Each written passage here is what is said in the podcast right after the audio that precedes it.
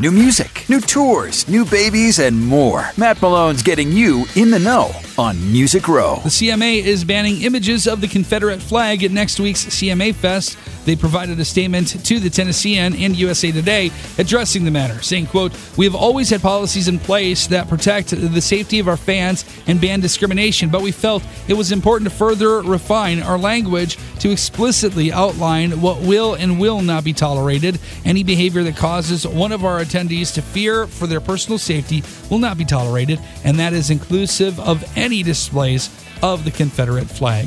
CMA Fest runs June 9th through the 12th in Nashville.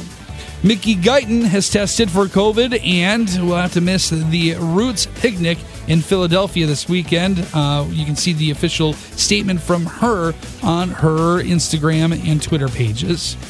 And finally, Chris Young releases Famous Friends Deluxe Edition today. He says he's always wanted to make a double album, and this record fits the bill.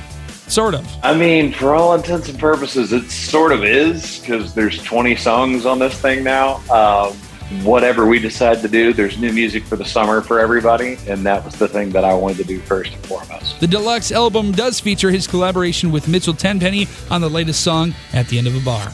And now you're in the know. On Music Row, courtesy of Campbell Ford Lincoln Saline in Niles, where the best bottom line is at the state line.